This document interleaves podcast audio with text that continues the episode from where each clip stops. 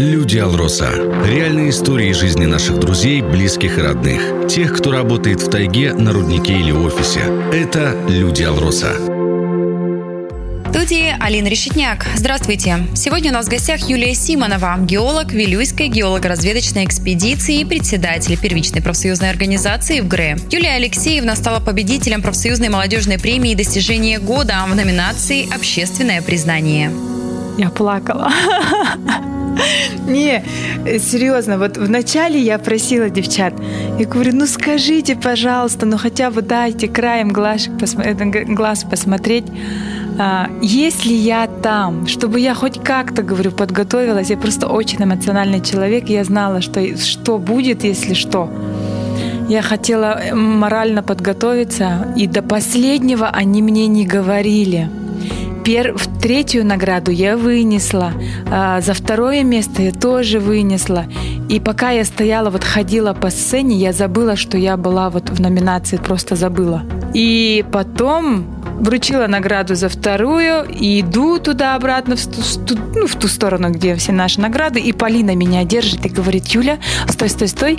И мне сказали, пока тебя подержать, если что, а, э, если что, выйдешь красиво. Если нет, ну, так нет. Ничего, в следующем году у тебя все будет нормально. И у меня тут вот эта вот паника. Я вспомнила, что я, это, оказывается, наша номинация. Я вспомнила, что сейчас за первое место и у меня сразу ком в горле, в общем. Ой, это было вообще... Вышла туда я, наверное, с такими э, озерами в глазах. Да, но это было, конечно, прям вообще. Потом я вы, а, ушла со сцены и разрыдалась. Я говорю, вы почему мне не сказали, чтобы я хотя бы знала, чтобы хотя бы подготовилась? Было очень-очень. Я э, две номинации пропустила, потому что я не смогла себя привести в порядок после радости, так скажем. Геология, женщины, общество. Все это очень романтично, но оказалось, что в детстве маленькая Юленька мечтала совершенно о другом. Я хотела всегда летать. Я всегда хотела стать бортпроводницей. Я даже поступила туда. Но я почему-то не смогла. Не смогла. Почему? Потому что вот всегда, когда абитура происходит, в начале же высшее учебное заведение говорят результаты, а потом уже среднее учебное заведение, ну и потом э, кто, кто не смог попасть и там, и там, они же узнают вот в колледжах, что они там, да, допустим, поступили. И у меня получилось так, что я одновременно поступила а, и туда, и, и в геологию, и в, в авиационную, а мои документы уже были во Владивостоке. Оказывается, уже все мои оригиналы забрали и уехали во Владивосток на геологическую.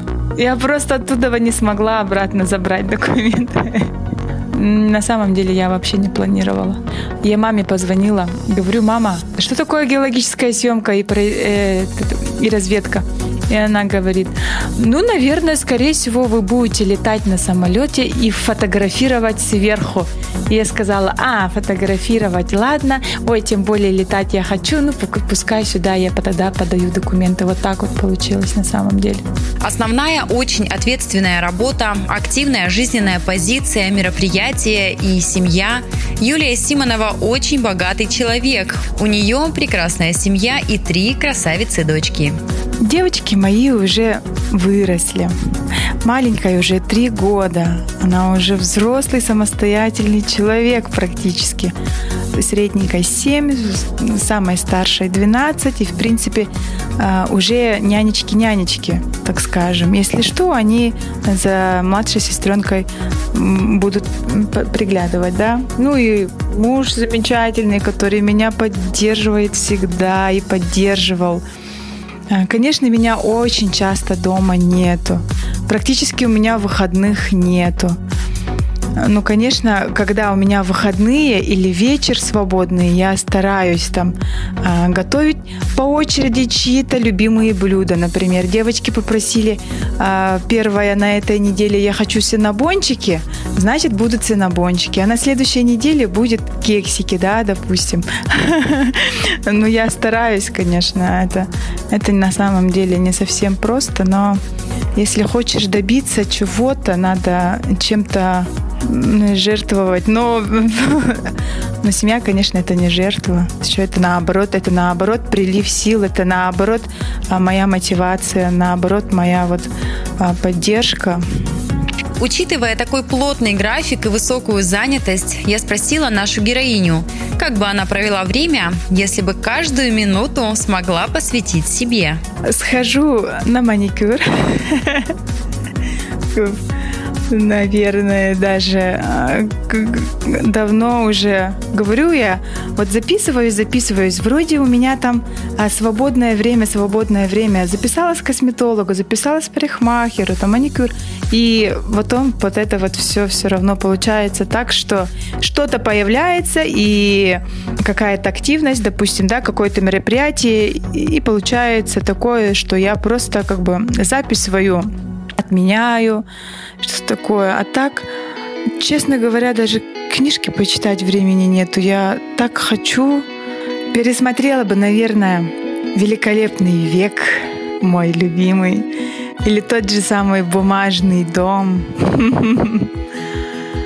А, что еще бы я смогла сделать? Пару книжек прочитала. Ну, пару, возможно, не успею, хотя, смотря это какая книжка, насколько интересная, но, но почитала бы русские и якутские книжки.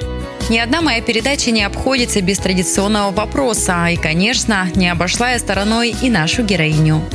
А счастливы ли вы, Юлия Алексеевна? Не, ну счастливым, конечно, я себя считаю, потому что у меня есть прекрасная семья, а, которую я люблю, обожаю. Хоть иногда бываю не совсем, наверное, хорошей мамой, не всегда совсем хорошей женой.